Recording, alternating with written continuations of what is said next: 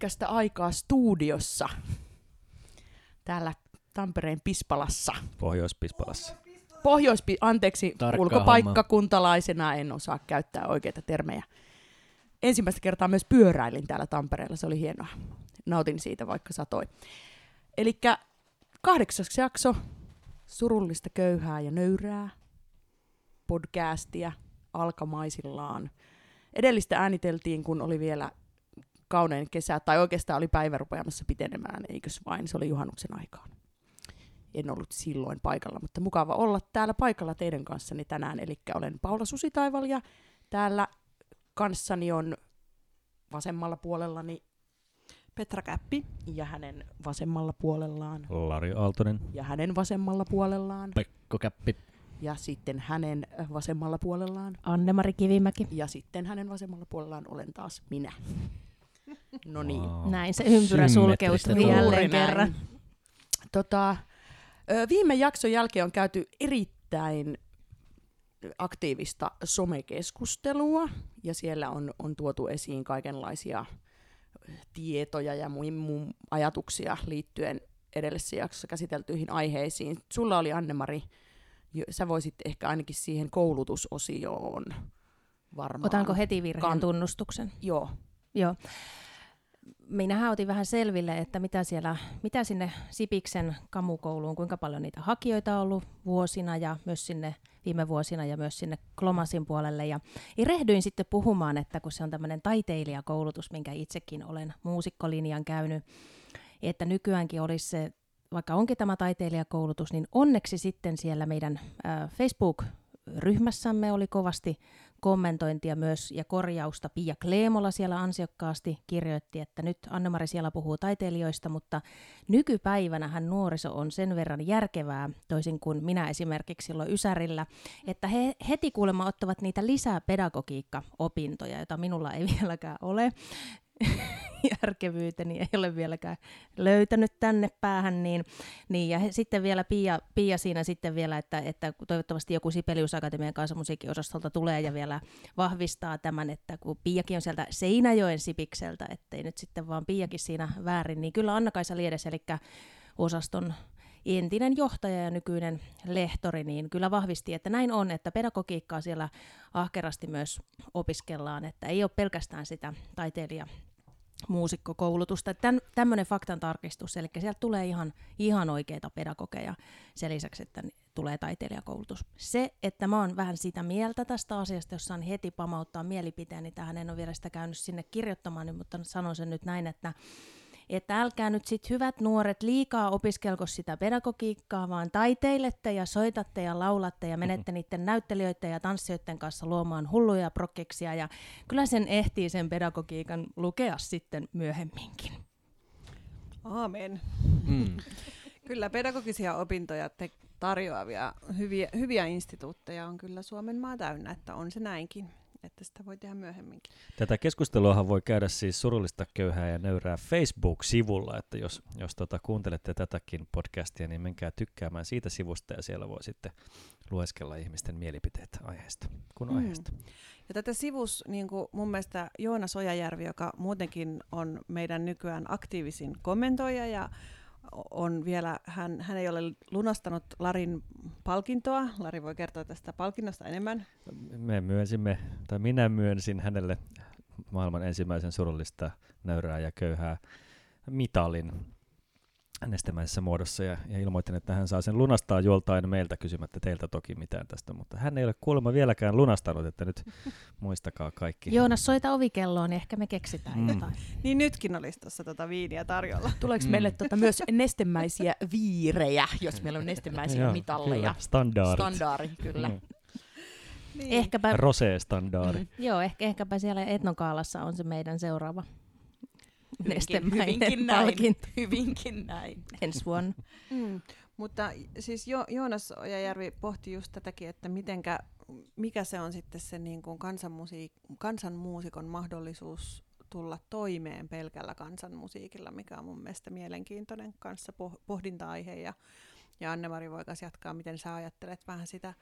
Mutta just se, että, että kuinka paljon tavallaan vaikka olisi se pedagoginen pätevyyskin, niin jos ikään kuin vaan esittää kansanmusiikkia ja opettaa sitä, niin kuinka hyvin, hyvin sillä on mahdollista elää vaan sillä paletilla, että, että mm, sitä niin kuin, ainakin monet opettaa sitten monenlaisia muitakin juttuja musiikkiopistossa. Ja vaikka niin kuin itse täytyy just sanoa tähän, että Tampereella ainakin se tilanne on kuitenkin Uulullakin, joka on ainoa musiikkikoulu, joka tarjoaa laajemmin täällä sitä kansanmusiikin opetusta, niin kyllä niitä muita ryhmiä on helpompi saada täyteen kuin sitä kansanmusiikin niin kuin ryhmää. Että kyllä se sillain on niin kuin hyvä kysymys ja aiheellinen kysymys, että se ei ole ihan yksinkertaista ikään kuin luoda niitä traditioita, niitä harrastustraditioita, jos niitä ei ole. Ja tota, mä oon itse miettinyt sitä, että, että milloin alkaa siis, kun näppäri-ilmiö alkaa mennä aivan lapasesta, siellähän oli tänä vuonna ei mahtunut enää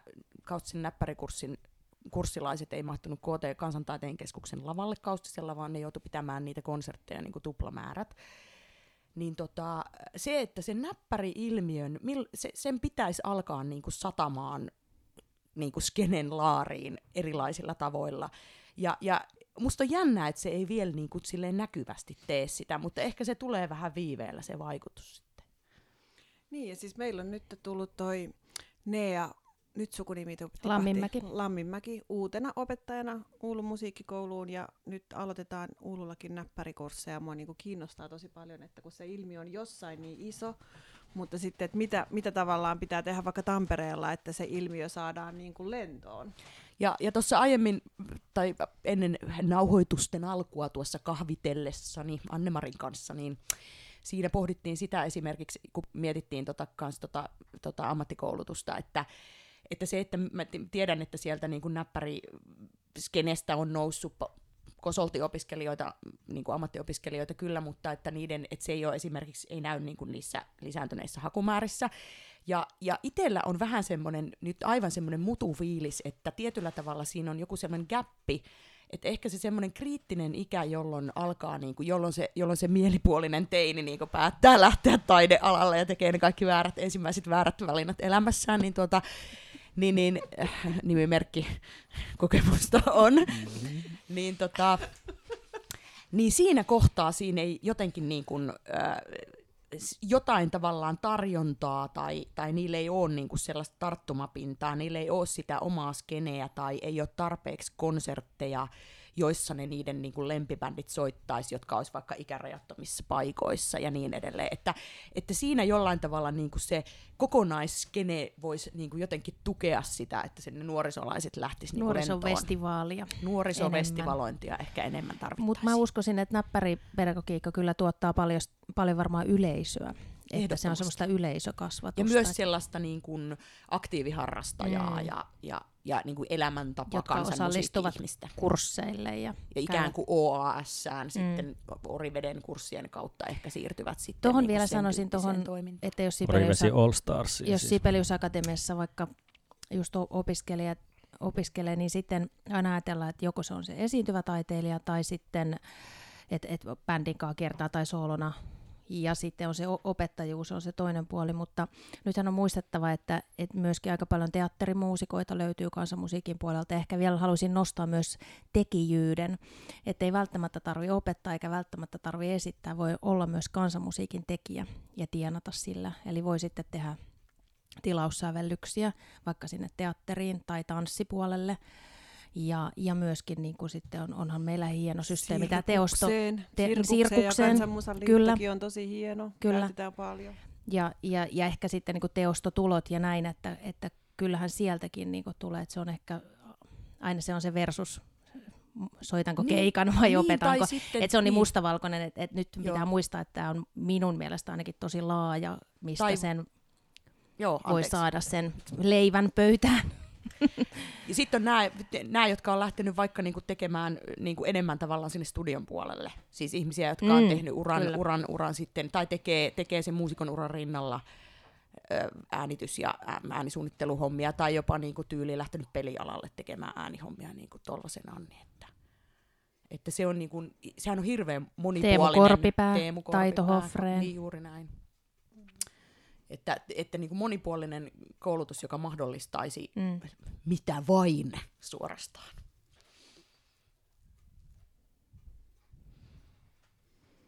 Oliko vielä jotain meidän edellisen jakson keskusteluista juttuja, joita haluttaisiin nostaa esille, ajatuksia vai lähdemmekö nyt sitten ihan ajankohtaisiin aiheisiin? Mulla no. tuli semmoinen nopea tämmönen vähän itsekeskeinen aihelma, mutta tota, huomasin, että myös minun nämä säämiskä nahkaiset housut oli täältä nostettu esiin ja mikä, mikä siinä.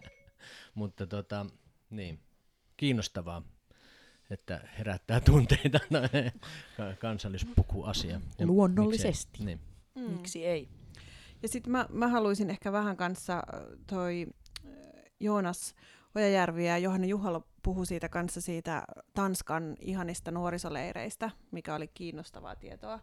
Ja just ehkä tähän, tähän mitä Paulakin sanoi, että joku väliporras siinä teini, teinivaiheessa puuttuu, niin mutta jotain sellaista leiriä, kuka tietää, on aloitettukin mun mielestä Nä, Suomessa. no Etno Finlandithan Niin. vähän on Mm. sitä. Tavallaan se just se semmoinen niinku, sellaista niinku ihme ripari protuhuumaa siinä teini-iässä, että, saa, Niin. että se tulee se semmoinen yhteenkuuluvuuden tunne. Sehän on, eikö se esimerkiksi Anne-Mari sulla on ollut niinku se kur, Mm. kursseilta lähtenyt ne ensimmäiset bändit nimenomaan niinku aikanaan. Ja Yläasteikäisenä just kyllä. näin.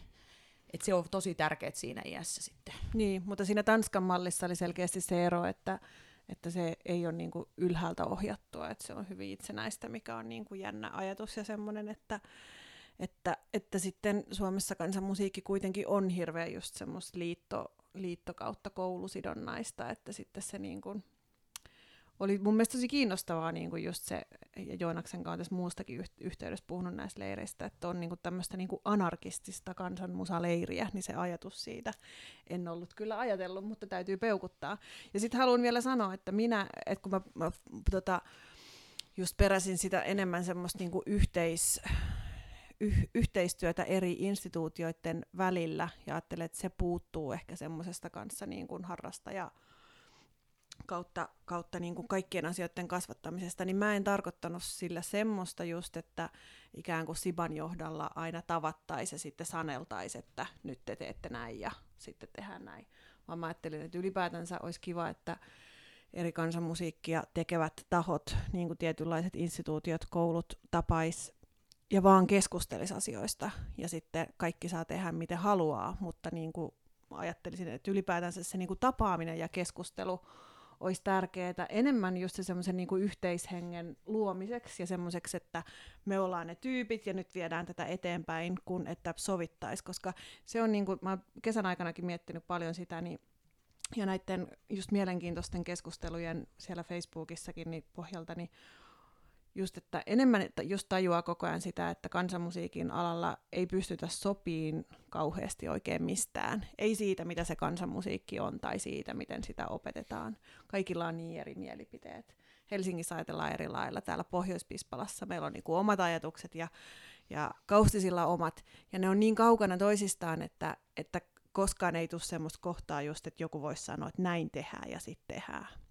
Että enemmän sitä, että niinku tavallaan vaan kohdattaisiin ja sitten ne ajatukset olisi niinku lähempänä toisiaan, niin se olisi mun mielestä tärkeää. Ei niin, että valittaisi joku, että runolaulu on tämmöistä ja kansanmusiikki on tällaista, kansanmusapedagogiikka on tämmöistä. Se ei ole mahdollista, mutta enemmän, että törmäytettäisiin niitä Pohjois-Pispalan ja Alavuuden ajatuksia. Se mua kiinnostaisi.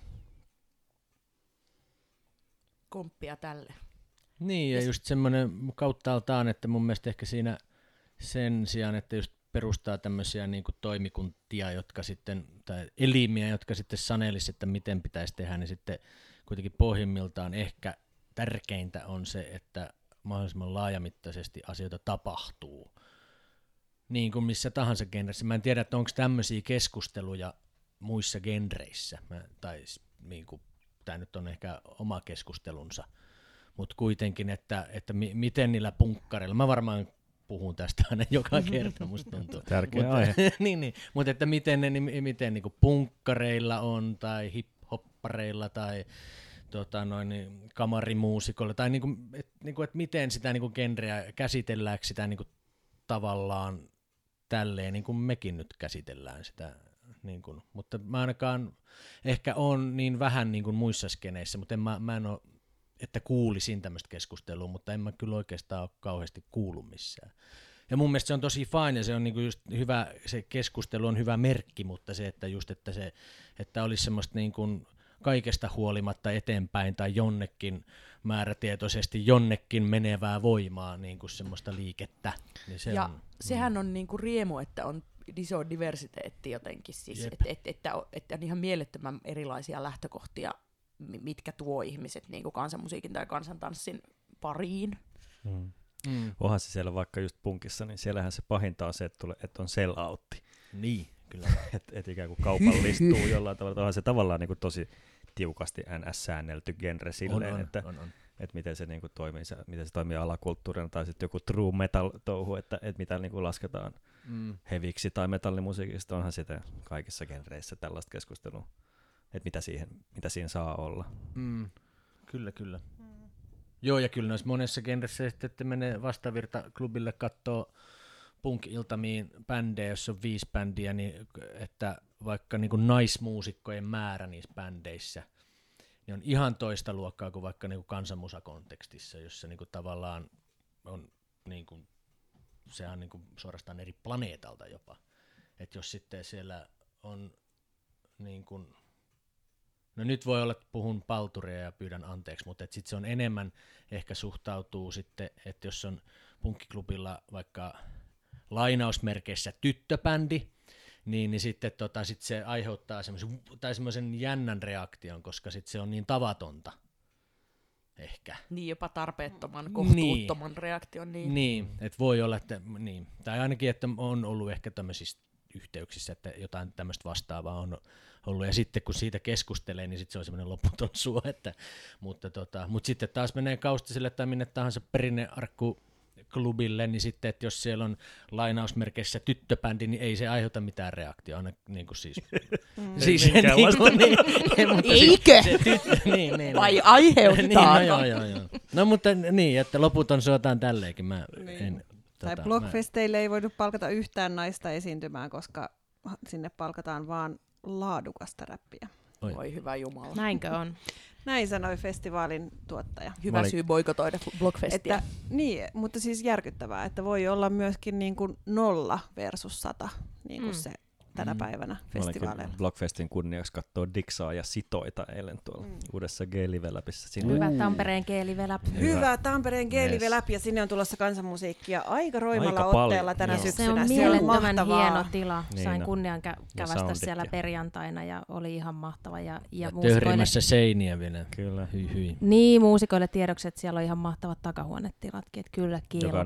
Töhrit. siellä on? Niinku, onko jo niinku ohjelma, tavallaan syksyn ohjelmaa tiedossa? Kyllä siellä mun mielestä ainakin taisi Pekko Käppi olla. Ai jaa. Mutta oliko Koko- ne muitakin? Koko syksyn ohjelma on siis tiedossa, tai ainakin Niin. pää, pääpiirteissä. Mutta siellä on tosiaan siis buukkaaja, joka ohjelmaa tekee, niin on, on hyvin kansanmusiikkimyönteinen, että sinne vaan kaikki bändit tota, Yhteydenottoja. Niin, siellä on niin kuin ohjelmatoimikunta, joka on, joka Niin. on silleen, siinä on aika Sitten paljon siellä on- osaamista Siellä on myös erillisiä klubeja, on sitten vielä esimerkiksi Tampereen muusikot öö, pitää tuulipukuklubeja. Et siellä sitten on myös tämmöisiä eri tahoja, jotka vielä, tai joku jats, jatsklubeja. Eclipse Music niin. vetää Jatsi, Eclipse Sen lisäksi, että on Jazz tämä niin sanottu ehkä pääohjelmisto, vai miten se nyt sitten voisi sanoa. Että Pitää tulla kulttuurimatkalle Sieltä Tampereelle voi joskus. siis Kyllä mo- monen eri lonkeron kautta voi, voi, voi päästä. Ja nimenomaan, jos on, kuuluu Tampereen muusikoihin, niin pääsee sitten tuulipukuklubille. Mutta se oli siitä, voidaan tehdä vaikka kokonainen jakso. Siellähän me voitaisiin tehdä muuten tämmöinen live-podcasti joskus. Joo. Tuli vaan mieleen, se on hieno paikka. Otetaanpa Kesken yhteen konsertin. Mm. Anna-Maija Saarela. Interventio. Ei kun ollaan siellä takahuoneessa. Siellä, joo. Bäkkäri, mutta sekin olisi hauska bäkkäripodi. Sitten voisi tulla niinku hikisiä esiintyjiä vähän haastateltavaksi. Ja... Niin kuin urheilukilpailu. Juuri näin. Miltä Kuka nyt sä tuntuu? oot? Parhaani tein, niin se riitti. Yleensä riittää.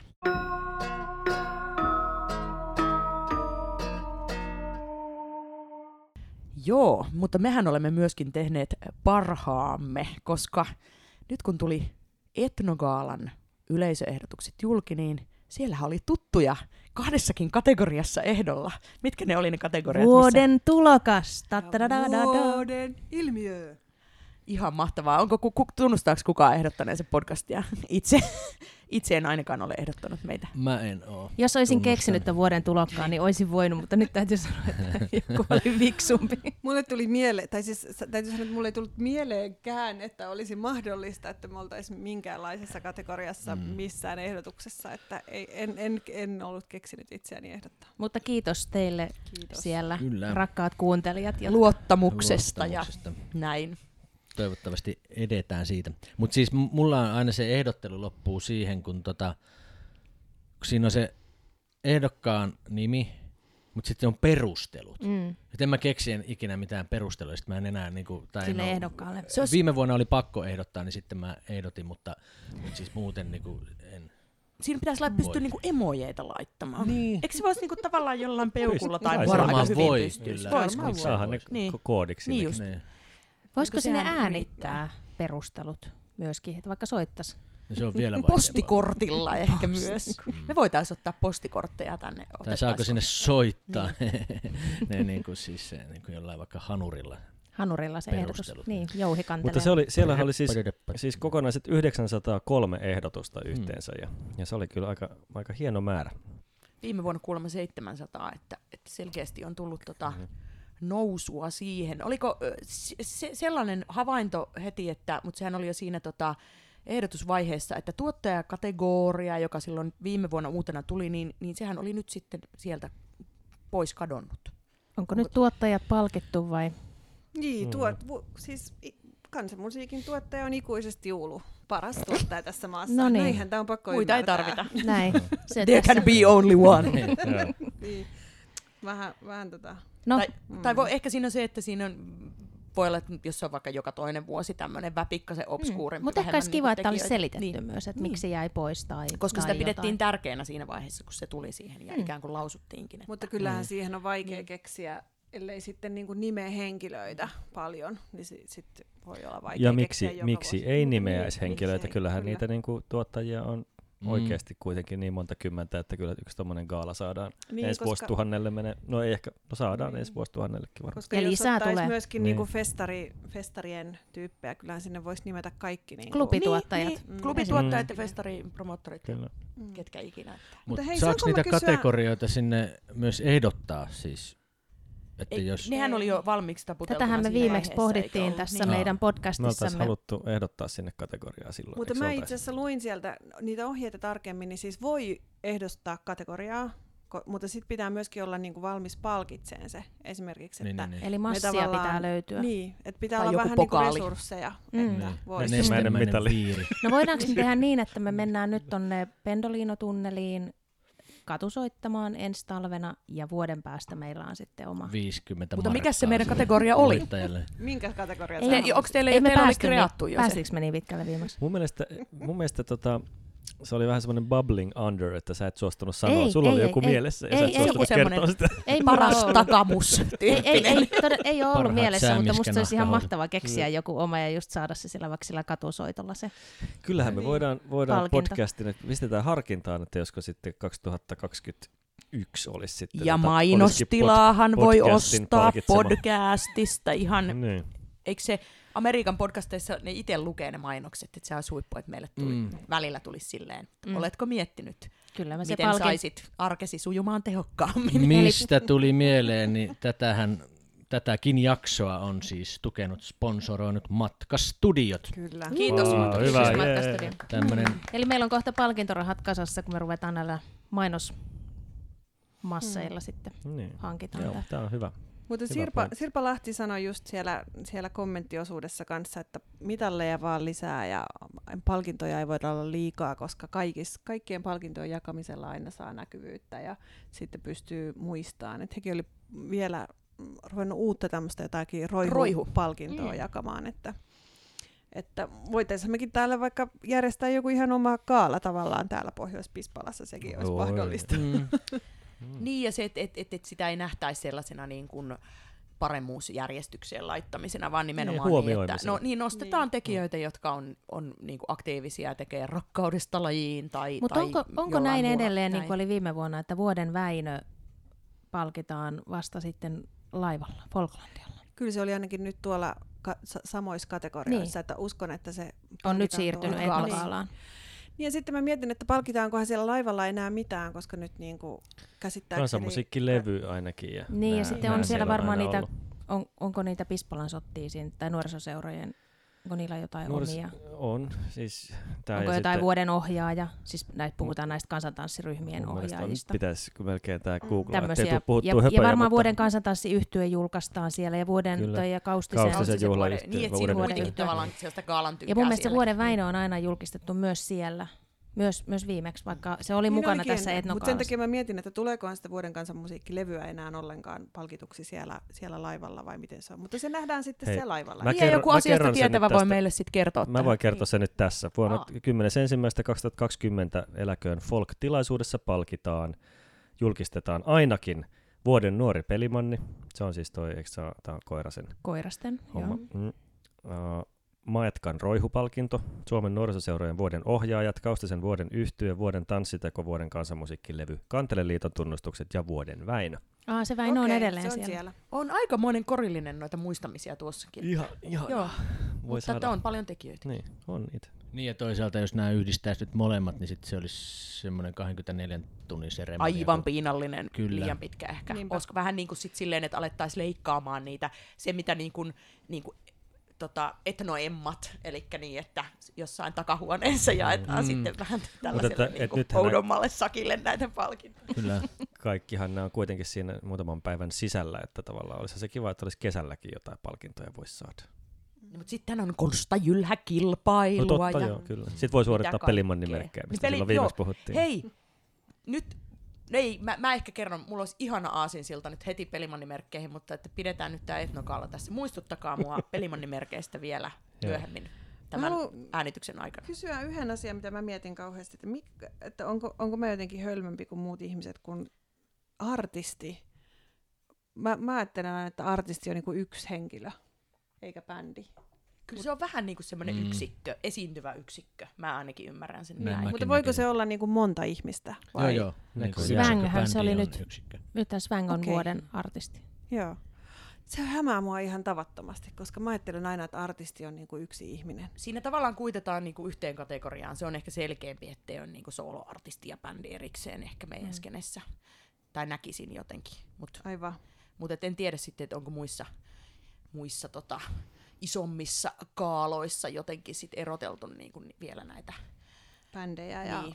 Niin soloartisteja. halu- riittäisikö sulle, että se olisi vuoden artisti tai bändi, se otsikko? Olisiko niin. se silloin niin kuin kivempi? Jo, olisi se jotenkin, koska niin kuin artisti on mun mielestä yksi henkilö. Se, mun on jotenkin vaan Mm. mm. niin kuin tosi kummallista ajatella, että se artisti onkin jakaantunut moneksi mm. artistiksi. Oliko teillä, katoitteko muuten niin kuin sen lisäksi, että, että it, ihanasti itse siellä olimme siellä listoilla, niin ehittikö vilkasta niitä ehdotuslistoja läpi? Joo, siis aivan, aivan mahtava, mikä, mistä keskustelua syntyikin, niin on tota 10-vuotista juhlavuottaan viettävä vuoden tulokaskategoriassa ehdolla oleva Jaakko Laitinen ja väärä raha. että kymmenen joku vuotta True pitää- fan oli ehdottanut häntä jokaiseen kategoriaan mun mielestä, Joo, tai mut- useimmat True fanit. Ja on oli hyvä. siellä muitakin silleen useampia levyjä julkaisseita siellä tulokaskategoriassa, Oli. enkkeliä ja muuta. On, on, että joo. Sitten siellä oli, mikä siellä oli, kunniatohtori Ismo Alanko oli siellä, mä en oikein ihan Ai keksinyt. vuoden tulokkaana. Ei vaan siis, no ois, oiskin, se olisi ollut Se olisi mahtava. komea, se olisi Mutta komea. lähinnä se, että mietin vaan sit silleen, silleen tota sitä sen, onhan siltä levy tullut tänä vuonna, mutta tietääkseni ei sillä lailla niinku folk- Hän osallistui Kalevala. Fest- Niin, niin, se tähän tulee Kalevala. elävänä kuolleena. Niin se tulee sitä kautta Tulee varmaan nyt sit, joo. julkaistaan tämä Indie Rock-levy 30 Niin, elokuuta, se on niinku missä Kalevala- Ismo on mukana. Kalevala hommissa huseeraa. Joo, ja sitten, on niitä Kalevala Fest, festivaali on 20-21 syyskuuta Tavastialla, missä Ismo esiintyy.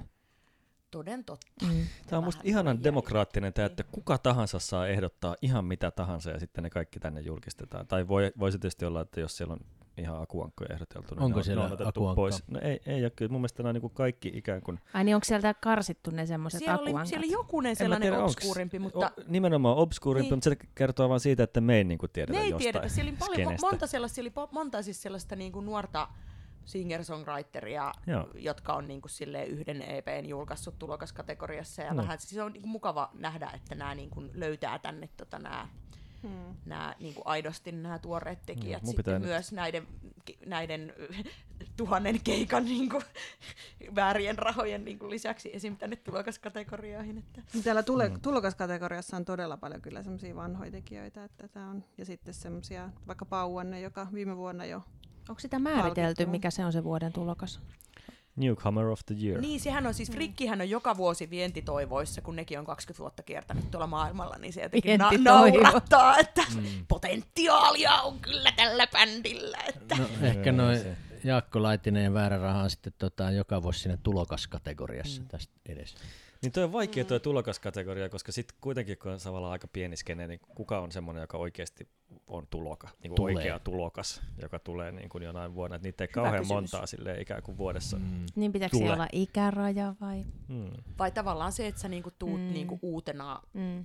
Mutta se Ja- Pauannehan niin. palkittiin tulokkaana, mm, eikö Kyllä. näin? Joo, näin Mutta sitten se, mun mielestä me tultiin siihen tulokseen, että koska se oli niin uusi bändi, niin se oli ihan sillain Niin, että tavallaan vanhojen tekijöiden uusi projekti. vanhoja ihmisten Vanha uusi tekijä. Niin. niin, mutta siis kyllä mun mielestä lähtökohtaisesti, jos on satavuotias ja sitten tekee sen ensi EPnsä, niin minä ainakin Tulokas Totta on hän silloin. Niin ei voi olla ikärasismia Ikärajaa ei voi olla. Mm. Semmoista. Vaan ehkä Mm. semmoinen niinku uuden aloittaminen Mutta tämä on, tää on hienoa, kun tämä etnogaala aina virittää Mm. keskustelun, koska, koska tota, tämä on, tää on hienoa, että tämä kehittyy ja näköjään kategoriat tulee ja menee ja jotenkin, että, että tässä niin kuin, mun mielestä nyt kun me puhutaan tästä asiasta näin, niin ehkä tulevaisuudessa sitä mietitään, että mikä se tulokasasettelu, ehdokasasettelu, että miten se rajataan ja, ja näin.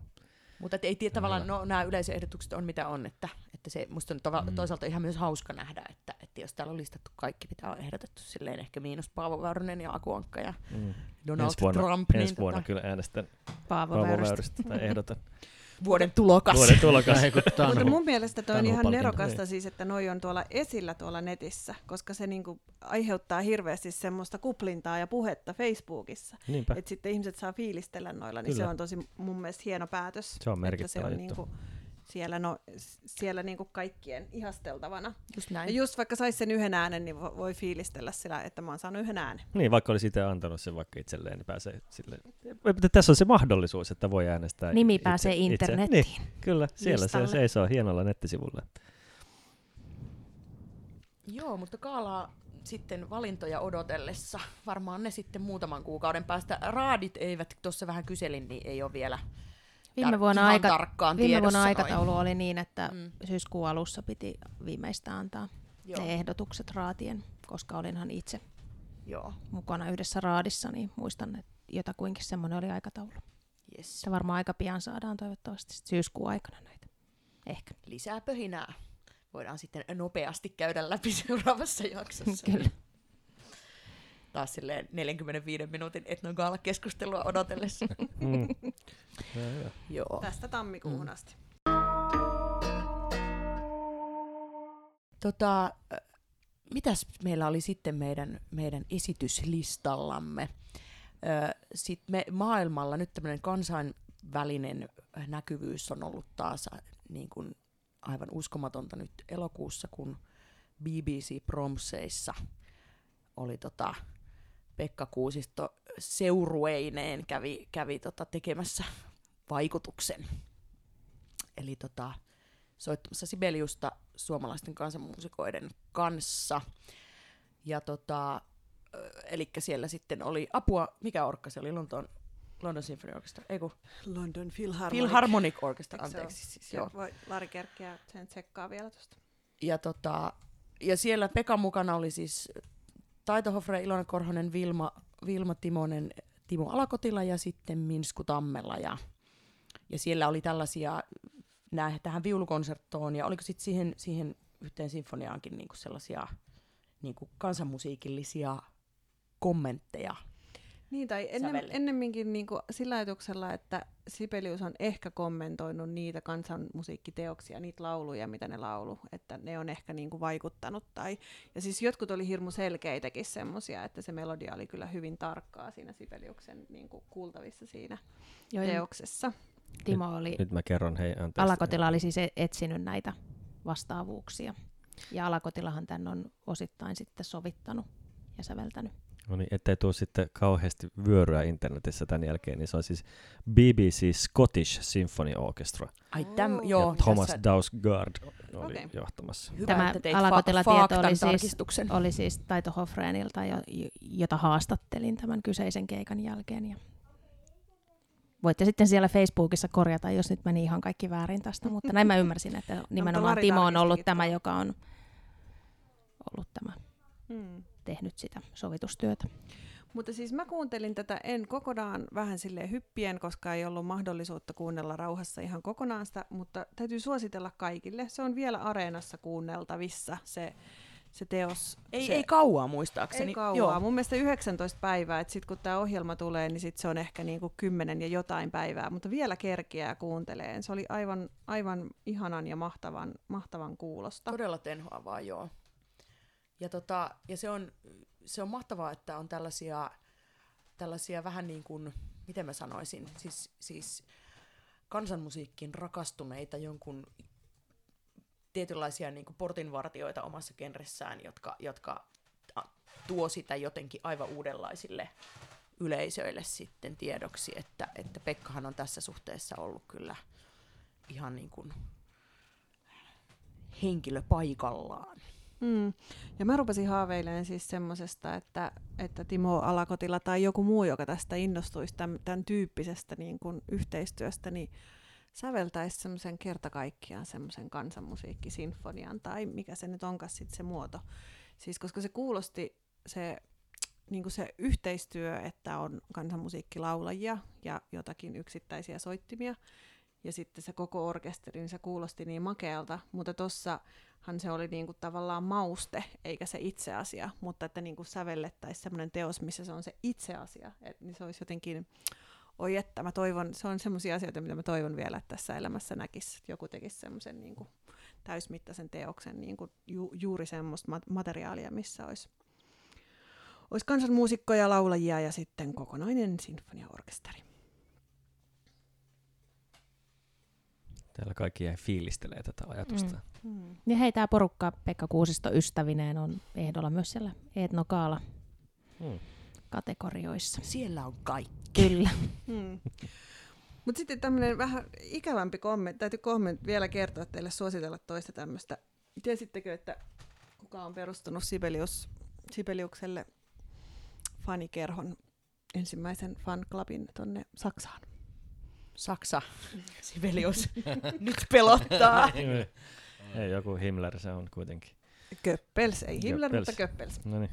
Mutta siis Areenassa on tällä hetkellä todella kiinnostava Kulttuuri Ykkösen tämmöinen ohjelma, missä keskustellaan siis Sibeliuksen ja Sibeliuksen ja Yrjö Kilpisen näistä natsiyhteyksistä. Ja mä kuuntelin sitä sattumalta, tuli just niin kuin livenä se keskustelu musiikkitalolta vai Oodista, en muista, kun ajelin perjantaina kotiin päin Helsingistä. Ja mä jotenkin olin niin, niin, niin kuin järkittynyt kaikesta siitä informaatiosta, että, että, että en tiedä mitä. Mutta siis, että se oli aika hurjaa, hurjaa tekstiä, just että silloin on ollut niin kuin aika voimakkaat ne natsisympatiat monilla, monilla ihmisillä ylipäätänsäkin Suomen taidepiirissä ja varsinkin nyt tämä Yrjö Kil- Kilpinen on niistä niin kuin isoin, joka on tämän meidän lippulaulunkin säveltänyt. Ja sitten siitä tuli jotenkin jo niin sillä tavallaan ihmeellinen olo, että, että kun se Yrjö Kilpinen on ollut niin kuin avoin natsi ja sitten se lippulaulu on edelleen käytössä, niin jotenkin sois, että ei olisi tavallaan, että meillä Suomessa olisi joku muu lippulaulu kuin Siis Sinun puolestasi natsimielinen. elää ja kuolla. Siis Eikö se ollut semmoinen kilpailu? Niin, sävellyskilpailu. Mä joo. kirjoitin siihen yhden tota, tekstinkin, mutta sit sitä ei kukaan säveltänyt. Hmm. Joo. Jestas sentään. Tämä on muuten ihanaa, kun mä teen tätä faktan tarkistusta tässä koko ajan, ja sitten mä googlasin Sibelius ja natsit, niin se on sen niminen ohjelma, Tiede Ykkönen, Sibelius ja natsit. Mut tota, Mutta se ei, ei se ole se ohjelma, se oli eri. Se Ai oli joo. enemmän itse asiassa tästä Yrjö Kilpisestä. Siinä oli se Sibelius oli pikkusen sivu, sivu juonne Kilpinen siinä. Mutta sehän Joo. on niin ase, aseveli kansaa, että Mm. mä, mä oon jotenkin suhtaudun ehkä, ehkä jo sukuni perimäni, IKL-perimän vuoksi niin kuin jotenkin silleen aika niin kuin, ni, nihili, ni, rennon nihilistisesti tähän tavallaan, että mua ei sillä lailla, niin kuin nämä tiedot eivät järkytä, mutta, Niin. tota, mutta se... Ö, Mutta että olihan siinä myös toki vastavuoroista innostusta myös sieltä, niin kuin, niin kuin, että, että, että, että siellähän niin kuin ihailtiin paljon niin kuin tätä pohjoismaista Niin. kaikenlaista niin kuin osaamista ja perinnettä. Joo, ja sitten. Sibeliuksen suhteen se on enemmän näin, Niin. että tavallaan Hitler halusi nostaa niin kuin Sibeliusta Joo. ja Si- Sibeliuksen musiikkia itse dikkaili siitä paljon ja halusi niin kuin nostaa sitä niin kuin Niin, ja kyllähän ne natsisesta. Natsit niitä runolaulujakin niin, sieltä. jo, niin, mutta oli, kanteleista oli Kantelee oli. et, et jopa Mm. tällaiset niin kuin, ikään kuin muuten melko niin kuin nationalistisesti suuntautuneet niin kuin suomalaiset tekijät. Mä muistan, että siis Martti Haavio, joka oli kuitenkin niin kuin AKS-läinen ja silleen niin kuin melko, melko ikään kuin niin kuin, niin kuin syvällä siinä, siinä niin kuin meidän niin kuin kansallisaatteessa, niin se, se esimerkiksi suhtautui niin kuin todella nihkeästi näihin, näihin, näihin natsien näihin niin kuin suomalaiseen NS-perinteen keräämiseen ja oli sitä mieltä, että tämä on ihan niin kuin humpuukea tämä homma, että, että tavallaan, että oli kuitenkin niin kuin joillain tekijöillä oli niin kuin tieteellistä integriteettiä ja muuta siinä sitten, että ne näki sen sitten niin kuin jotenkin eh, suhtautuivat siihen mielestäni niin kuin, niin kuin silleen kunnollisella tavalla. Mm. Mut- niin, jatka. Mutta tota, mitä mun- AKSstä mulle tuli mieleen, että onkohan vielä tämä anarkistinen Kalevala-seura olemassa, joka on takavuosina. Oi, en mä tiedä, oliko niillä minkä Pitäisikö verran toimintaa. tänne mutta- Pohjois-Pispalan se. Hmm. Mutta siis miten tämä liittyy kansanmusiikkiin tämä asia, niin mä jotenkin ajattelin sitä taas, kun mä oon aika paljon pyöritellyt sitä, just kun on monissa yhteyksissä ja aina keskustellaan sitä, että miksi se kansanmusiikki on niin vaikeaa täällä Suomessa ja miksi ihmisillä on niin kovat asenteet. Niin, ja sitten mä oon itse pyöritellyt sitä, että mä luulen, että yksi syy on niin tämä, että meillä on niin, että Suomella on niin että se meidän na- natsikontakti on niin kuin hirmu lähellä ja hirmu voimakas, ja sitten sitä peitellään joka paikassa koko ajan. Niin kuin vaikka tämä tutkija, just tämä Antti Vihinen, joka oli puhumassa tässä ohjelmassa, niin antoi sellaisia esimerkkejä, että miten tätä Sibelius, Sibeliuksen niin kuin natsikontakteja peitellään, ja sitten mä tarkistinkin niitä sit, niin kuin Sibeliuksen kotisivuilta, niin sieltä, sieltä hänellä kaikki löytyy, niin kuin mitä tavallaan kaunistellaan asioita siellä Mm. jotenkin, että kun me jatkuvasti Suomessa tehdään sitä niin kuin peittelytyötä, niin sitten, et, että se tavallaan se, että se meidän menneisyys ei ole sillä kauhean rehellistä, niin sitten se kansanmusiikki a, a, niin kuin, o, se osuu johonkin vaikeaseen kohtaan. Saatteko te yhtään kiinni, mm. mitä mä tarkoitan? Mm. Että siinä on niin kuin, että se on sitten vähän, no meneekö se nyt liikaa sinne niin kuin natsihommien puolille, puolelle se kansanmusiikki? Niin kuin, että onko se liian semmoista kansallismielistä? Että jotenkin musta tuntuu ainakin, että Tampereella koulutetuilla kulttuuri-ihmisillä, niin, niin ne vaivaantuu sillä tavalla vähän ja ne niin kuin vähän he, huolestuu, että onko tämä nyt liian jotenkin niin punainen kaupunki, että... Niin, niin, mutta kyllä mä ajattelen, että se Mm. Tampereella nimen jo, nimenomaan johtuu siitä, että tämä on niin punainen kaupunki, niin työläiskaupunki, että sit se on entistä vaikeampaa, Mm. niin vaikeampaa ne ikään kuin tietynlaiset sidokset, kuvitteelliset tai todelliset, mitä siellä on. Mutta on, onhan siinä se, siis tavallaan on niinku sellaisia palasia niinku meidän traditiosta, jotka on niinku, vähän niin kuin silleen, että kepu kaappas kansallispuvut. Että siis se on jotenkin niin, että aina löytyy siis, että nyt, nyt se tuuletuskulttuuri ja muu on, on vihdoin alkanut niinku viemään niitä kansallispukuja mm. silleen ikään kuin kaiken kansan mm. käyttöön. Mä en tiedä siis, onko tästä puhuttu jo tässä aikaisemmin, mutta että sehän on Mm. siis, että aina niin kuin loputtomasti näkee näitä erä, eräs poliitikkoystäväni, joka aivan muissa, muussa vihreässä puolueessa vaikuttaa, niin ka, kas laittaa kansallispuvun päälle ja Facebookin kuvan, niin heti alkaa ne Kepun puoluekokousläpät. Ja se on niin kuin huvittavaa, kun mm. ei mulle tule kansallispuvusta mm. niin kuin Suomen keskusta eikä Paavo Väyrynen mieleen. Aivan muut jutut tulee, tanhureissut Niin, tulee. Ja, onhan se selvä, että jos sä kuulut vaikka vihreeseen tai vasemmistoliittoon, niin jos meinaat kansallispuvun laittaa, niin sun täytyy ainakin olla niin kuin ruskea suomalainen. Voidaksesi tehdä sen, että sä et saa mitään, kom- et silloin se on cool, mutta jos sä et, niin sit se on heti jo, liikutaan vaarallisilla vesillä. Ja siinä mielessä just tämmöinen niin näppäri asia, tai mistä oli nyt puhetta, että se niin kuin on kasvamassa hyvin semmoiseksi niin kuin laajaksi, tämmöinen niin kuin vaikka kansanmusiikin varhaiskoulutus ja näin, niin sitten, että, että sit kun se on niin kuin yhteiskunnassa mahdollisimman niin kuin laajalla ja monessa muodossa, niin sit sitä on vaikea niin kuin omia että muutaman symbolin kautta sitten Hmm. niin kuin nyt, nyt se on vähän niin kuin helpompaa, että jos niin kuin ottaa sen Väinämöishatun päähän ja sitten perustaa jonkun hullun lahkon, niin se ehkä vielä on mahdollista, mutta toisaalta semmoisia varmaan on. Mulla tuli Hei. jotenkin, jotenkin yhtäkkiä mieleen tästä nyt tämä tämä niinku e- etnosana-keskustelu, kun tässä Mm. etnogaalassa ja kaikkea, että kun tämähän on ikuisuus juttu, ja sitten nythän meille on tullut mikä tämä, siinä? että Sä, no, että ikään kuin et, etnossa ja tulee niinku vaan kansa. Etnonationalismi. Just tämä, että etnonationalismi E- on niinku ö. nyt ikään kuin se, että poruk, on semmoinen äärioikeistolainen porukka, joka ikään kuin on kaapannut tämän etnosanan, että kiinnostaa, että kattookohan ne, nuoret on niitä niinku... kattookohan ne joskus silleen, että hei, täällä on tämmöinen etnogaala, mennään sinne. Että, että Toivon, että, Että- se on se gaala, missä niinku vuoden artistina palkitaan Helsinki Cotonou Ensemble ja niinku muutenkin on Mm. mahdollisimman kovat hulinat. Joo. Tavallaan mä ajattelen just, että just kaikki nämä etnonationalistit nimenomaan pitäisi kutsua ihan vieraslistalle sinne etnokaalaan, koska se olisi niinku heille hirveän hyvä nähdä se, niinku, nähdä se jengi, jotka tanssii niissä kansallispuvuissa sitä niinku sottiisia siellä, niin tavallaan heidän pitäisi nähdä se päivitetty versio, nimenomaan heidän. mm. Saanko heittää nyt tässä välissä pikkasen käsikirjoituksen ulkopuolelle, koska yhtäkkiä tuli mieleen lahkosta, että onko kukaan nähnyt Midsommar-elokuvaa? Ei valitettavasti vielä. Ai, ai, ai. Oi. Koska No. siinä, ei, no se oli vaan siis tavallaan sellaisena, ö, sehän on vähän niin kuin klassisesta Wickerman elokuvasta sellainen niin kuin remake, jossa sitten ollaan Helsinglandissa Ruotsissa.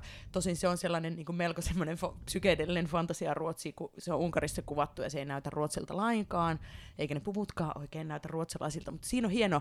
Mä oon miettinyt itse asiassa sen leffan nähtyäni ja sitä paljon kelattua, niin se on niin kuin kauhuelokuvasta, mutta jos on aika vähän kauhistuttavia elementtejä, että suosittelen vaikka olisit pelokas ihminen, niin kyllä kannattaa mennä katsoa teatteriin.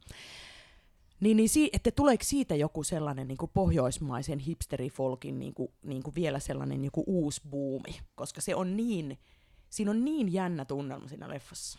Ja, ja niin, niin kuin, no, no vaikea nyt, en voi spoilaamatta paljon tästä kertoa, mutta visuaalisesti ja tunnelmaltaan niin melkoinen bläjäys. Joku, joku kommentoi Facebookissa, kun se tuli, että, että Ruotsin turismiboard joutuu tekemään sata vuotta töitä, että kukaan tulee enää koskaan sinne juhannuksen aikaan. sinne Väitän, väitän, että nimenomaan päinvastoin. Mutta tota, Mites Anne-Mari, kun teillä on nyt Anne-Mari Kivimäki palomylly, olette kansallispuvuissa ruvennut esiintymään, niin meinatteko ruveta oikeasti esiintymään? Tuli Kansallispuvuissa? Mietin. Niin. ollaan me jo esiinnytty tavalla. Niin. Joo. No siitä voi ehkä sen verran sanoa, että, että olikin jännä, kun ajattelin, että eihän se ole mitään, että pistetään kansallispuvut päälle levyn kansikuvaa ja täräytetään se tuonne sosiaaliseen mediaan, niin sehän olikin yllättävä markkinointiväylä. Sitä kommentoitiin tosi paljon, sitä jaettiin tosi paljon. Kyllä sit oli, oltiin enemmän innoissaan, varmaan joku kauhuissaan, joku nä- näki sen myös tosi hassuna, että oltiin tosi hassuja.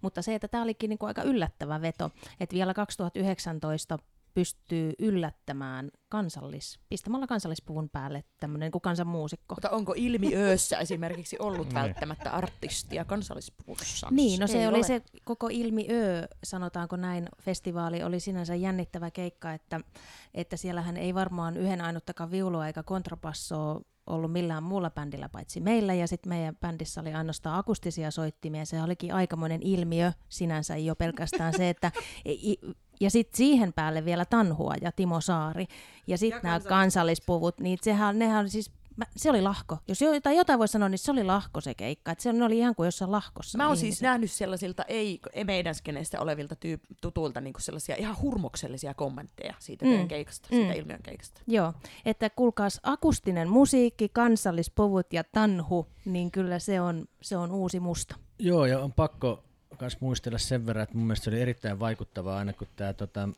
Tanhua ja äh, Timo Saari ilmestyi lavalle, niin sen eläimellinen karjunta alkoi siellä. Ihan mieletön huuto. Ja sitten se on jotenkin hyvin vaikuttavaa. En ole ikinä vastaavaa. missään. Kansallispuvussa kokenut. niin, niin, kyllä. Saatikka ilman. No, mutta eikö se ollut Pekko ensimmäinen kerta, kun olet kansallispuvussa soittanut keika vai onko? Miesten kansallispuvussa. Niin. Kyllä. Niin, naisten kansallispuvussa tiedän, Sä, että olet enemmänkin esiintynyt, mutta No joo, Joo. mutta kyllä täytyy sanoa, että se olikin yllättävän iso valinta, tämä kansallispuku. no, toivotaan, että tästä tulee buumi. Mm. Mm. Kyllä.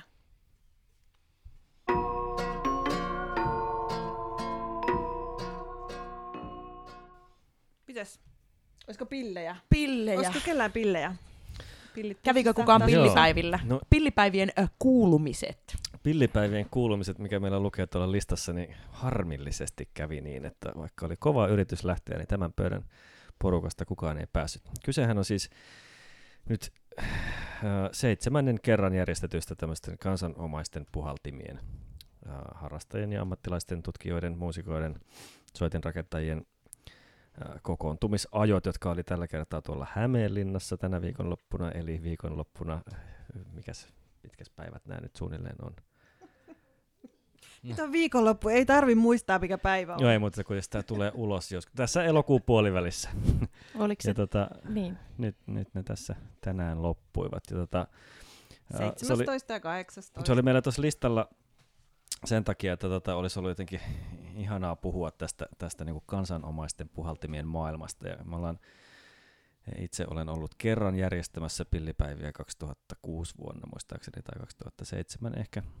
Petra nyökkäilee vieressä ja, ja tota, se oli kyllä hieno, hieno juttu, kun keskittyy jonkun toisen yhden soitinryhmän ympärille ja sitten sinne tulee soitinrakentajat ja tutkijat ja harrastajat ja kiinnostuneet ja sitten puhallellaan, puhkutaan erilaisiin pilleihin ja, ihan mahtava, mahtava juttu. Ja mitä on kuvia katsonut ja videoita, mitä tuo tämän tapahtuman järjestäjä eli Riitta-Liisa Joutsenlahti tuonne internettiin suoltanut, niin, niin mahtava meininkiä siellä näyttää olevan. Ja toivottavasti, toivottavasti näitä pillipäiviä saadaan lisää tulevaisuudessa, koska kiinnostaa.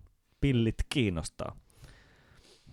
Joo, siis niihin puhaltaminen varsinkin. viulupelimanina toi jotenkin on äärettömän viehättävää siis se, miten niin kuin paljon on erilaisia pillejä, että se ikään kuin se kirjo on niin, kuin niin valtaisa siinä, Kyllä joo. siinä niin kuin erityyppisiä niin kuin tapoja niin kuin tu- tuottaa sitä ääntä ja näin. Ja siis mä oon itse asiassa kuullut myös, että, että jotenkin sk- säkkipilliskeneessäkin on nyt jotain uutta, kun on tää tällainen portugalilainen tyyppi Gonzalo, joka on väitöstutkimusta, tunnetteko Janaria? Hän oli myös tuolla pillipäivillä Joo. sattumalta. Ja, ja, ja sitten sit tavallaan niin tämän, tämän Suomi säkkipilliskenen ympärillekin on nyt syntymässä, tai jotenkin tällaista uutta kuhinaa, että pillihommat kiinnostelee. Mm-hmm. Ja sitten jouhikos on kanssa, tai jouhikon ympärillä kanssa kuhisee, koska Helsingissä on ollut tämmöistä jouhikkojamittelua Uh. ja sitten tota, niin tämmöistä säännöllisempää. Ja tota, Tampereella nyt järjestetään toista kertaa tänne jouhikko-tapahtuma. Miksi mä en tiedä, mitkä nämä jouhikkojamit on? Missä ne on? Mm, Milloin? Tämä on Olisiko aika ne- uusi juttu kyllä. Niin, on, Kyllä. mutta on niitä ollut silleen, mä en ole ollut yksissäkään tietenkään. Koska mä oon siis- tällaisena niin kuin Tietenkin. tusin, entisenä tusina jouhikon soittajana, Joo, niin joo. voisin olla kiinnostunut. Mutta eikö ne ollut siellä niinku lavaklubilla, mikä kansallis... Aa, ta- ai, Helsingin, ei, mikä teatteri se on siellä? Kai. Voidaan Koska nämä vähän- Tampereen jouhikkopäivät on? No nehän on nyt syyskuun ö, 14-15,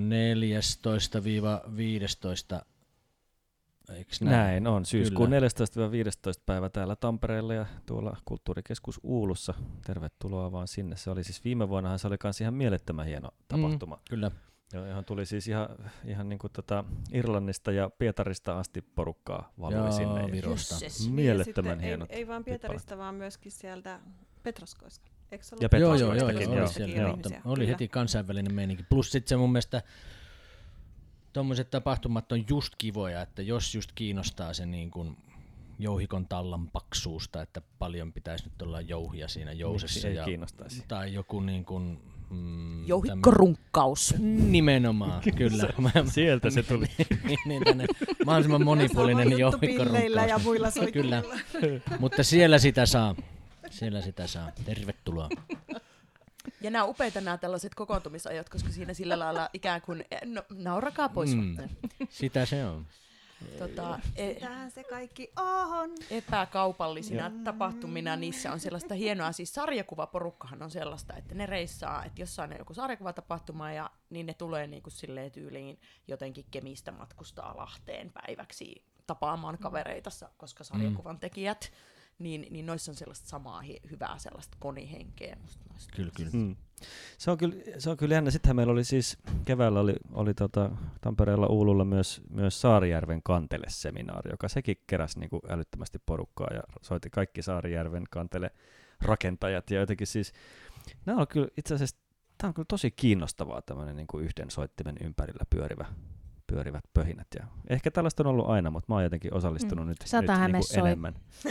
Tällä, niin.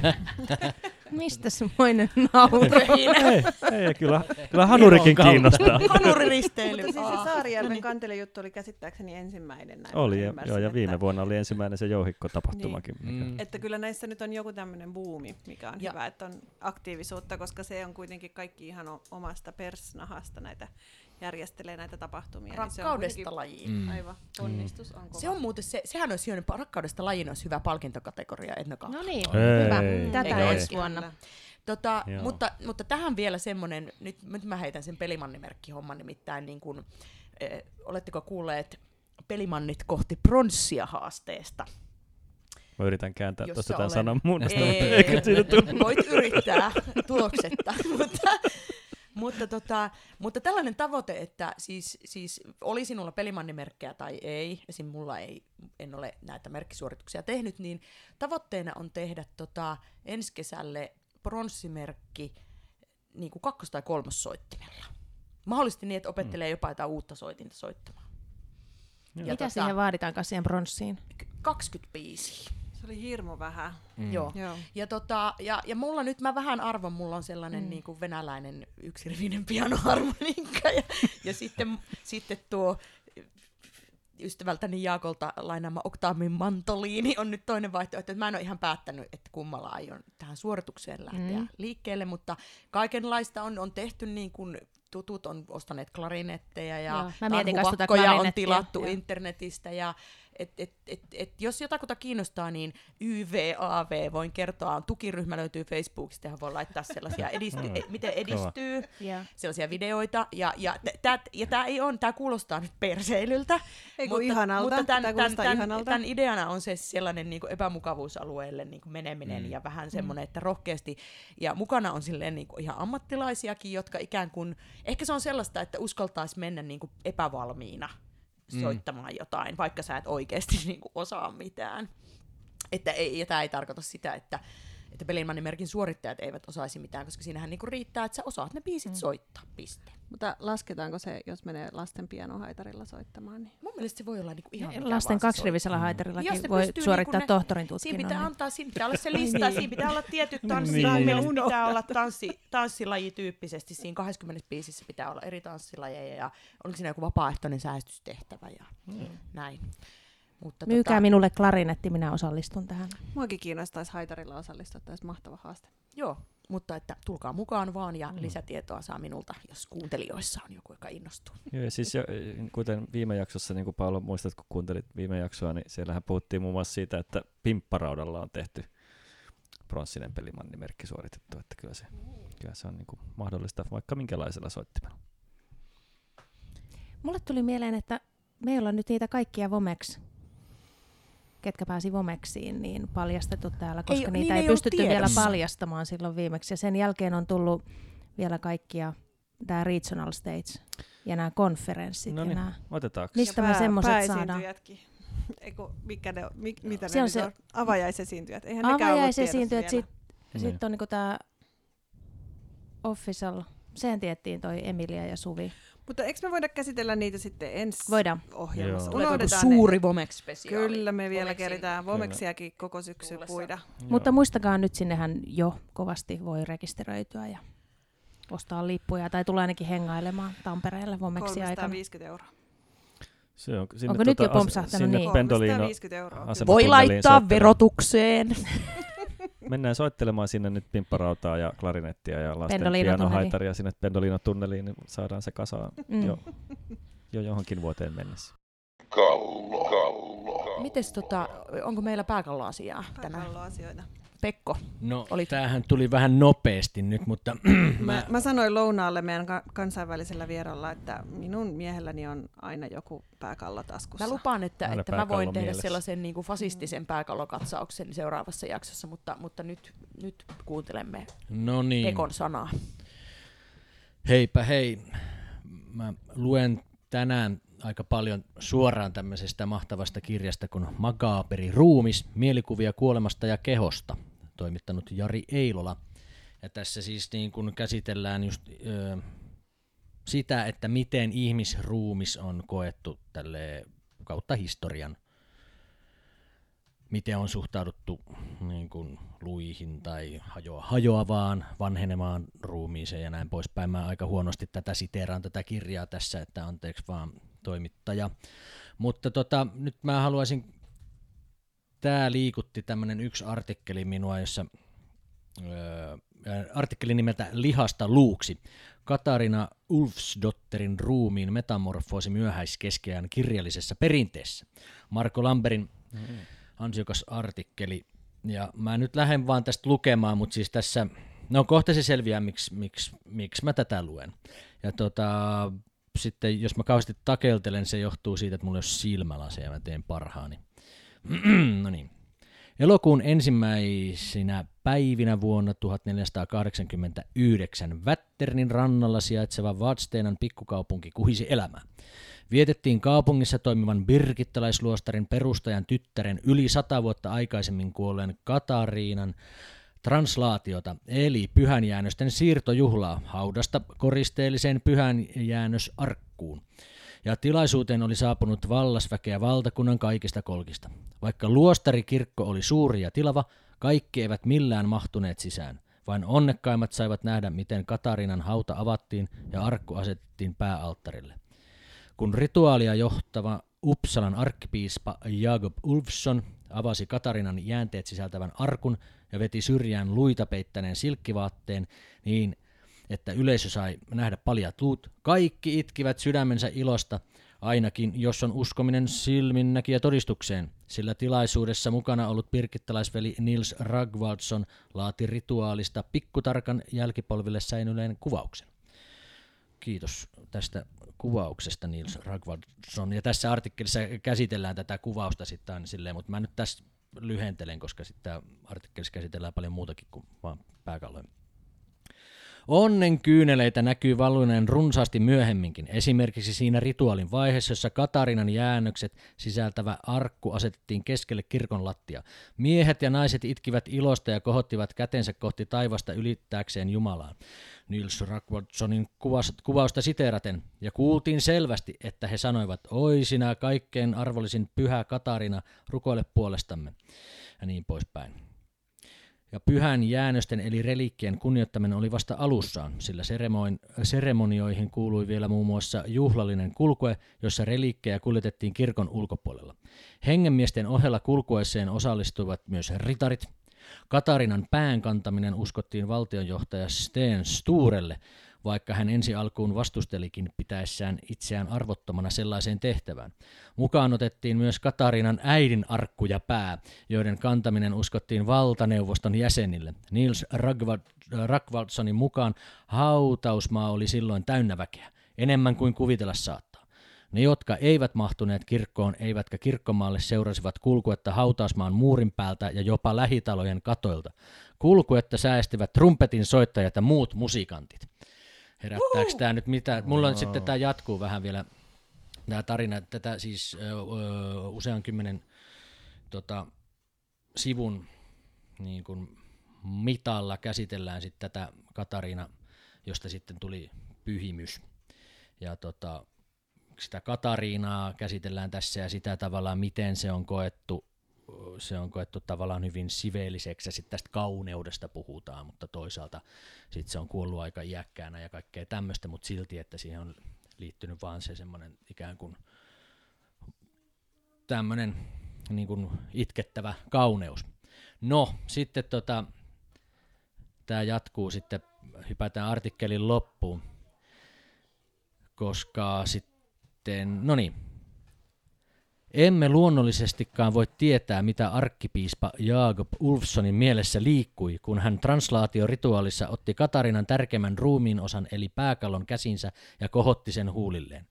Yhtä vähäiset mahdollisuudet meillä on päästä selvyyteen siitä, mitä valtionhoitaja Sten Sture ajatteli kantaessaan samaista kalloa kulkuessaan Vadstenan luostarikirkon ympäri.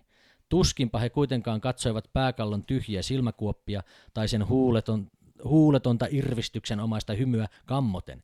Itkivät hän heidän ympärillään sekä maalikot että hengellinen, hengellisen säädön jäsenet ilosta, ja luostarikirkko kaikui ekstaattisen ilon huumauttamana äh, huumattoman eh, ihmisjoukon rukouksista ja huudahduksista, ainakin mikäli äh, vadsteenalaisveli Nils Ragvardssonin kuvausta on uskominen. Niin. No siis tämä nyt oli tämä, mutta mun mielestä oli niin kuin jotenkin tässä niin kuin hyvin vipattava ajatus siinä, että tavallaan valtion johto kulkee pääkallo käsissään kirkkoa ympäri. Ja siis nosti sen huulilleen Niin, vielä, niin, niin, vielä niin, siis kyllä. niinku su- suudellakseen ikään kuin. Joo. Hyvänen aika, hämmentävä Oli, spektaakkeli. oli kieltämättä. Kerrot, kerroitko sä, että mistä kirjasta tuo oli? Joo, mä voin Kertoi- kertoa uudestaan. kertoi. Makaperi Joo. ruumis, mielikuvia kuolemasta ja kehosta toimittanut Jari Eilola ja SKSn julkaisuja tietenkin, kiitos. Erittäin kiinnostava Joo, tarina. Joo, ja sitten on muuten tuossa on mahtavia artikkeleja muutenkin, mutta just se, että, ja sitten siinä oli just kuvailu mun mielestä sit siinä, että, että miten ne koettiin, vaikka ne, kun se avattiin se arkku, ja sitten siellä, että ne jotenkin luut tuoksu ruusuille tämän, että varmasti vääristän tosi paljon tätä artikkelia, mutta kuitenkin, että, hmm. että tavallaan, että se on niin kuin innoittaja se tavallaan niiden luitten näkeminen, ja sitten ihmiset itkee, itkee ilosta, kun ne on niin kauniit ne luut. Mutta siihen tavallaan se koko pyhä ja reliikkikulttihan Niin, no joo, perustuu kyllä, kyllä. jotenkin siihen, siihen Kyllä. että se on sellainen ihmeenomainen tilanne, kun Mm. jonkun tällaisen henkilön jäännöksiä on. Mutta kyllä heti kun mä törmäsin mm. tähän äh, artikkeliin, niin mielessäni näin, että pääministeri Sipilä tai joku Sauli Niinistö kulkee sen piispa Henrikin pääkallo kädessään tuolla. Mm. Miksei? Niinpä. Katolilainen kirkko on kyllä, ja sitten mulle tuli mieleen, että jotenkin tämmöiset niin on kuitenkin siirtynyt ihan näihin päiviin asti, kun mä satuin olemaan semmoisissa bileissä Ustika saarella Palermosta vähän pohjoiseen joskus, joskus on siitäkin tosin kyllä jo parikymmentä vuotta, kun oli aviomieskin oli silloin eri, mutta mutta tota siellä niinku haettiin kirkosta, koko kylä, kylä haki tota Neitsyt Marian patsaan, joka Neitsyt Maria on siis muuten niinku kalastamisen ja vesien pyhimys myöskin, mikä on heti kanssa hirmu juurevaa, että, että se ei ole vaan se neitsellinen pyhimys, vaan. Ja se on kiinnostavaa, koska se rinnastuu niinku kandomble-uskonnossa aina semmoiseen niin vesien ju- jumalattareen jemanssaan. Mua kiinnostaa se, että onko se niin kuin tullut sieltä tavallaan niin kuin Etelä-Amerikasta se, se Neitsyt Marjalle päälle liimattu se ikään kuin sama rooli kuin siellä Etelä-Amerikassa on siinä niin kuin Santeria ja Kandomble-uskonnossa. Niin, Afrikasta suorastaan. Niin. Niin. kuin. Mutta en tiedä. Mutta joka tapauksessa haettiin se Maria sieltä kirkosta, laitettiin koko kylän jengi kolmeen laivaan, ajettiin sen saaren ympäri, laulettiin kaikkia lauluja, sitten tultiin torille ja kylä tarjosi niin kuin kaikille ihmisille punaviiniä ja sardiineja niin paljon kuin jakso vetää. Se oli mahtavat bileet. Mm, Mutta jotain siinä oli vähän niin kuin samaa Mm. kuin tossa. Rituaalit. Ne on voimallisia Mm. juttuja. Niitä on moneen lähtöön. Niin, kaikenlaisia. Jos Kyllä. menette sen Midsommarin katsomaan, niin siinä, Mm. oli, siinä oli sellaista rituaalihommaa, että oksat pois Mm. suutarin joulukuusesta, niin kuin Anne-Mari sanoisi. Lauantai lottoaminen. Mites tota, tota, kesän festarikokemukset, miten oli, haluatteko kertoa, mikä on ollut teille semmoinen ihanin, tähän väliin. ihanin? Sykähdyttävä taideelämys. Hmm. Ding dong. Ding dong. No mä voin aloittaa. Se tulee ihan tuosta ihan lä- lähi, lähi tota noin niin, läheisyydestä. Olin tässä elokuun öö, 10. päivä, 9. päivä, 10. päivä viikonloppuna Norjassa Telemark-festivaaleilla, Telemark-festivaalen.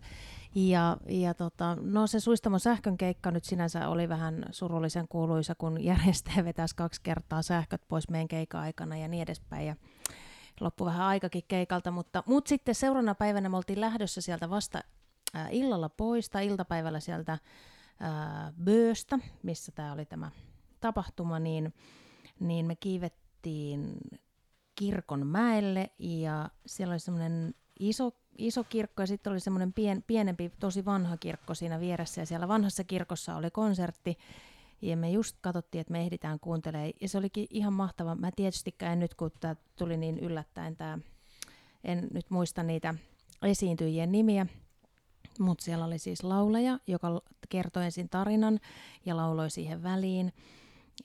Niin kuin tarinan kerrontaa ja laulua yh- yhdistelevä. Ja sitten hän myöhemmin sit lauloi vielä, vielä lisää. Ja sitten siellä oli Hardanger-viulun soittaja. Tämmöiset soolot. Ja olipas pitkästä aikaa ihan mahtavaa istua tosi vanhassa vanhassa kirkossa, jossa oli ihan soolo, soolosoitto ja ajattelin, että tämmöistä pitäisi saada tänne meillekin.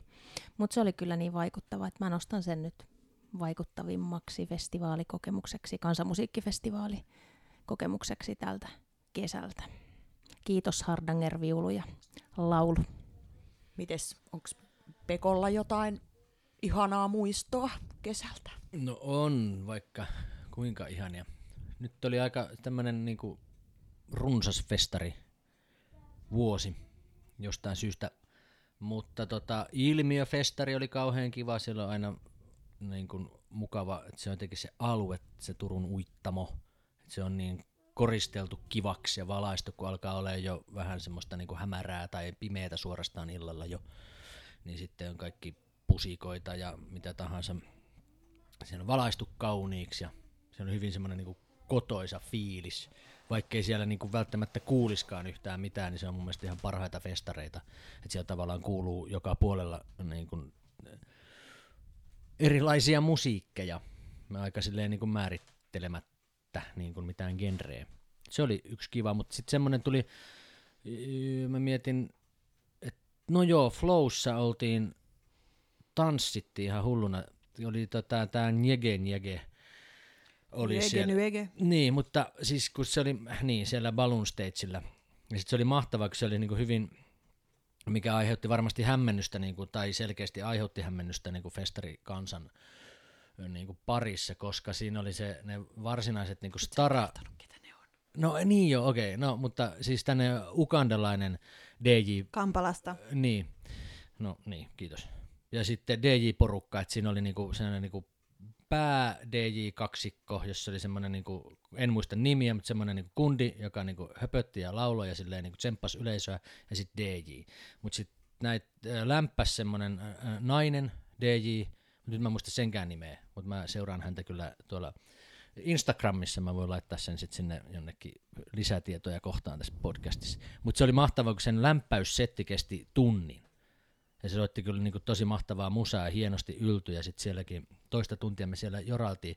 Mutta sitten siellä niin kuin, kun sitten festari kansa oli ilmeisesti tottunut just tämmöisiin noin tunnin slotteihin, niin sitten lähtee sen tunnin jälkeen veke sieltä Ja ihmiset milloin ne ei ollut edes päässyt vielä et- niin kuin ne starat sinne lavalle. Niin. Se Mut oli ei- hauska, kun kaikki oli se, että ihan tää on ihan mahtavaa, mahtavaa, Niin. mahtavaa meininki, ja sitten silleen, mutta tämä kestää liian pitkään. Niin kuin siinä tuli sellainen niin kuin Mm. Afrikka-Suomi kulttuurierot silleen, Kyllä. että, että vaikka olisi kuinka hyvä, niin se ei saa kestää kahta tuntia, kun se on niin kuin liikaa aikaa mun Setti on elämästä. tunnin, setti kestää tunnin. Kyllä. Tai sitten jos on tanssi, no mutta se, oli, se olisi pitänyt niinku tanssikeikkana ajatella, Niin, niin, ehkä- että vartti, niin. vartin tauko ja, ja sitten niinku Niin, näin. jotain tämmöistä. Mutta se oli, niin. tykkäsin, koska tuli, niin kuin, tuli tämmöistä niin kuin myös liikunnallista riemua itselle siihen. Näin. Mites Lari? Mä oon nähnyt tosi vähän kansanmusiikkia tänä kesänä, koska mä oon ollut koko kesän toimistossa pääosin. Ja sitten tuota, aika vähän tuli silleen festareilla käytyy, paitsi tai sanotaanko, että, että olen ollut Tampereella ja Tampereella on ollut vähän hintsusti kansanmusiikkikeikkoja mielestäni tänä kesänä. Että on tullut jotain nähtyä, mutta aika, aika Laiskat aika silleen vähän. täällä eivät ole tarpeeksi keikkailleet. Uh, niin tai sitten ehkä, että sitten teitä olen nähnyt niin monta kertaa, että olen ehkä valinnut toisin tänä Menee kesänä. Ohi sektori aina. No joo, mutta, tota, mutta jotain tietysti upeaa, ja ehkä nyt, nyt tässä, kun mä en koskaan mietin näitä etukäteen, mutta nyt mun tuli tuossa mieleen, että, että oli kyllä yksi tosi hieno kokemus tuossa heti heinäkuun alussa, josta kirjoitin pienen pätkänkin tällaisen upeaan kulttuuritoimitus.fi juttuun. Oli siis tämmöinen amerikkalainen Crying Uncle Bluegrass Band, joka oli kyllä ihan järkyttävän Ne on, eikö ne ole ne koltiaiset? Ne koltiaiset. Joo. The koltiaiset. Uh, eli siis tämmöisiä niinku kalifornialaisia nuoria jäbiä, nuorin niistä oli 12 ja vanhin 17 ja soitti niinku todella, todella niinku upeasti. Bluegrass-touhua ja sitä just tämä 12-vuotias Teo oli siis ihan uskomaton jatsi, jatsi mandoliinin soittaja ja, ja tota, semmoinen ihan niinku, aivan niinku täysin poskettoman kova. Missä ne Ja oli? Ne oli tota, no kun tää on just se juttu, että ne oli siis Kangasalla kotikonsertissa. Ja, ja tota, Wow.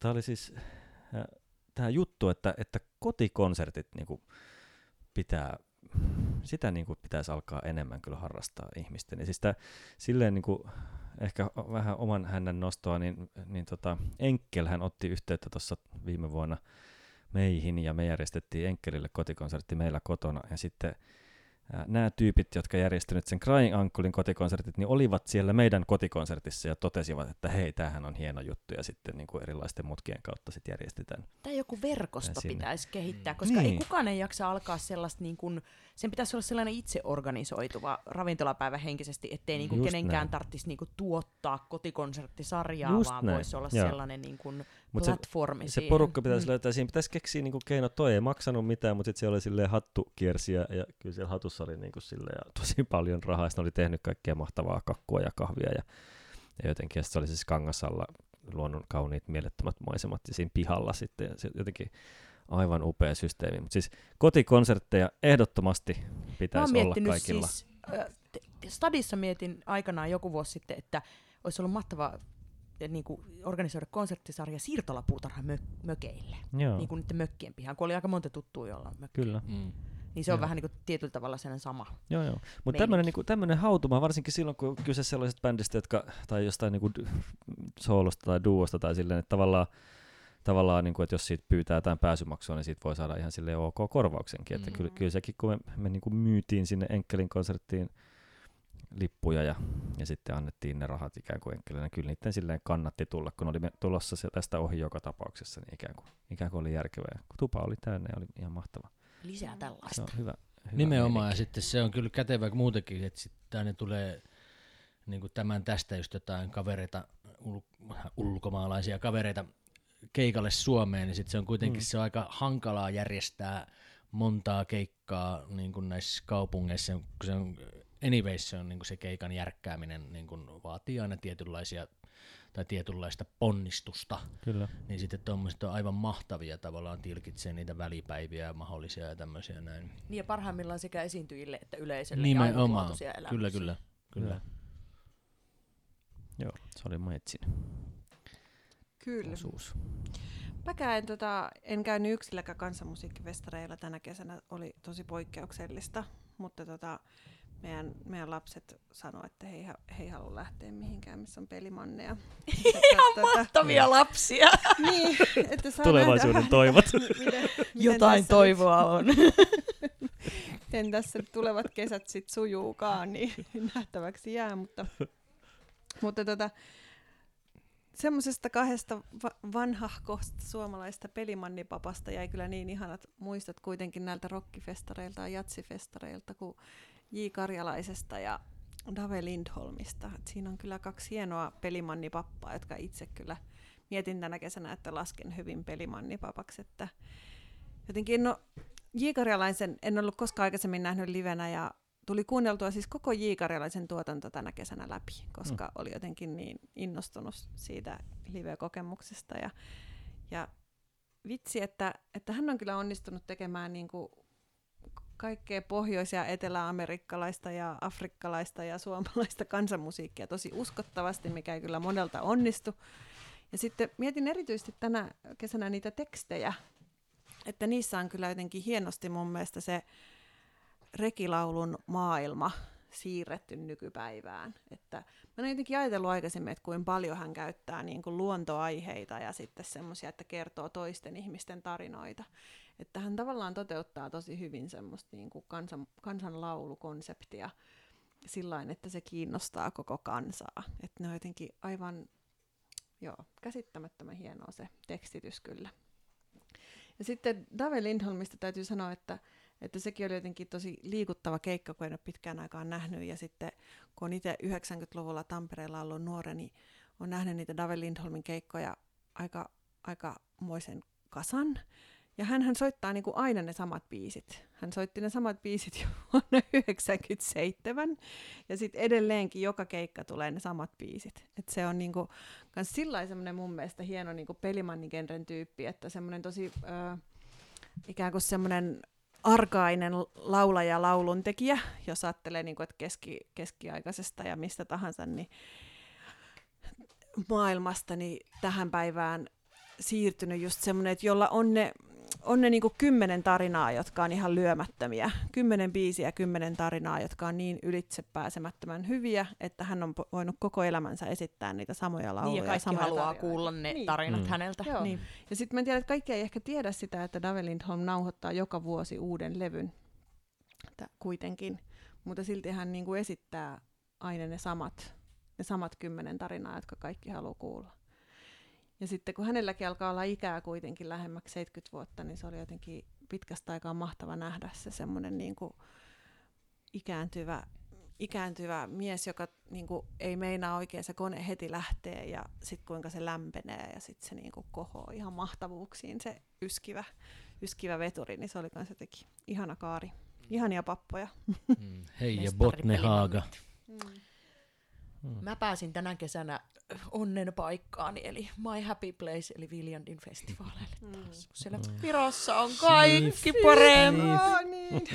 Mutta se on vaan niin ihana festivaali, ei sille voi mitään. Se, se oli vaan, ja oli eka kertaa ilman lapsia. Sehän se vasta oli ihanaa.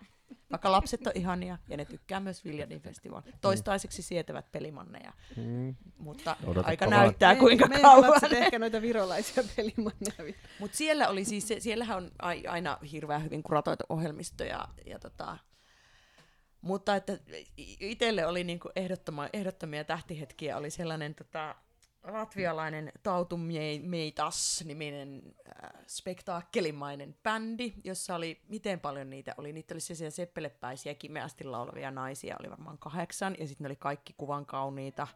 Se oli semmoinen, että siinä niin kuin kaikki, koko seurueemme sukupuolesta niin kuin riippumatta tuijotti jotenkin silleen lasittuneen silmin haavi auki sitä bändiä. Ja, ja sitten e, ihan sellaista, siis, todella, siis sellaista niin kuin aika kontemporaari, hyvin soittava bändi, sellaista niin kuin valmista kamaa jonnekin Euroviisujen lavalle, että se ei ollut silleen, sanotaanko arkkaista, eikä pienimuotoista, eikä intiimiä, mutta aivan ihanaa, siis kerta kaikki sen niin kuin mahtava spektaakkeli.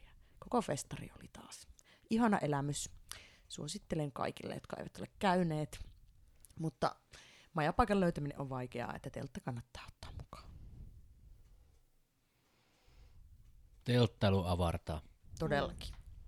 Mitäs meillä on tulossa? Meillä on vaikka minkälaisia juttuja tulossa. Nyt tuli yhtäkkiä mieleen, että meidän piti pitää tehdä se kansallispukujakso, kun Paula tulee, mutta nyt se unohtui, Ei, ei. unohtui näköjään Mun on pakko päivältä. tulla vielä uudestaan. Kyllä. Kansallispuku, Vähän Kansan tanhu. sivuttiin, pientä Mm. kansallispukutiisseriä on, kyllä. että se, kyllä se putkahtelee aina. Mutta siis tarvitaan, Ollaan luvattu sitä Niin. niin. kansallispukua ja sitten ollaan luvattu vähän tanhua ja vomeksia pitää ehdottomasti Joo. vielä Mm. käydä läpi. Vähän tuosta kansanmusiikin sukupuolettuneisuudesta on luvattu puhua jossain vaiheessa. Että kyllä tässä näitä aiheita tuntuu riittävän kyllä tuleviksi vuosiksi. Ja live-podcastejakin saattaa olla tiedossa. Mm. Joo, me Mm. suunnitellaan kovasti, että mikäs festivaali saa tämän ensimmäisen, kunnian olla ensimmäinen, joka Mm. tarjoaa meille tämän slotin. Kyllä. Mä muuten laskeskelin jossain vaiheessa meidän podcastin tätä niin kuin sukupuolijakaumaa. Se menee hyvin siellä niin kuin, niin kuin 50-50. Niin, kuin. Siis ketä meillä on täällä ollut. niin. Ti- Joo, tiimissä on aika, Niin. eikö tässä nyt, niin. nythän tässä No, nyt se aina alakynnessähän ne äijät on, kun 50-60 on toi nyt. Mahannes Mattila ei nyt mm, estyi saapumasta. Hän on niin kiireinen nuorukainen journalisti nykyään. kyllä Niin. antaa palaa Mikael. Terveisiä. Terveisiä paljon. Terveisiä vaan. Terveisiä. Mutta hyvää syksyä vaan kaikille ja Ja kommentoikaa ja keskustelkaa. Se on ollut ihan mahtavaa, kuinka Ja- paljon sitä niin kuin ajatusta herättä, herättävää keskustelua siellä on. tällä mennään joulua kohti. Hei hei. Hei hei. Hei hei!